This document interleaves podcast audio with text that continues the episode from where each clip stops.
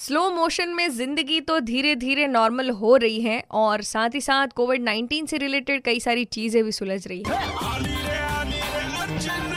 यामध्ये आता एंट्री झाली आहे ती म्हणजे प्लाझ्मा दानची। सुपर हिट्स 93.5 रेड एफ एमवर मॉर्निंग नंबर 1 घेऊन अर्चना आलेली आहे आणि आज प्लाझ्मा दानविषयी बोलू काहीतरी। याच संदर्भात बोलण्यासाठी माझ्यासोबत फोन लाईनवर आहेत doctor Shivaji Sukre. Good morning Sukre sir, कसे आहात? गुड मॉर्निंग, मी खूप मजेत आहे, तुम्ही सर्व मजेत असाल? Yes sir, all good. आणि आज मी प्लाझ्मा थेरपी बद्दल बोलतेय आणि मला असं कळलंय की तुम्ही आताच दान समितीचे अध्यक्ष सुद्धा झाला, तर त्याबद्दल तुम्हाला अभिनंदन, तुमचं कॉंग्रॅच्युलेशन्स। नेमकी ही प्लाझ्मा थेरपी आहे तरी काय? खूप खूप धन्यवाद अर्चना मॅडम, सर्वप्रथम आपण माझं अभिनंदन केलं आणि महाविद्यालय व रुग्णालयाच्या अधिष्ठाता डॉक्टर कानन येळीकर मॅडम यांचंही मनापासून धन्यवाद देतो की त्यांनी माझ्यावर ही एवढी महत्वाची जबाबदारी सोपवलेली आहे।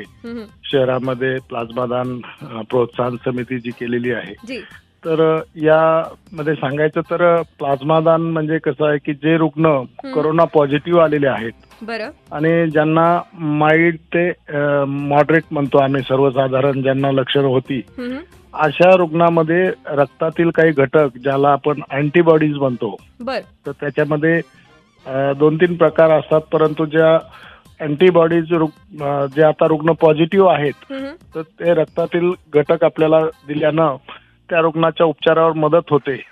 त्यामुळे रक्तातील असे जे घटक आहेत की ज्याच्यामुळं त्या जो सध्या रुग्ण त्या याच्यातून जात आहे आजारातून, आणि ते त्याला दिल्यामुळं प्लाझ्माच्या स्वरूपात त्याचा आजार बरा होण्यास मदत होते।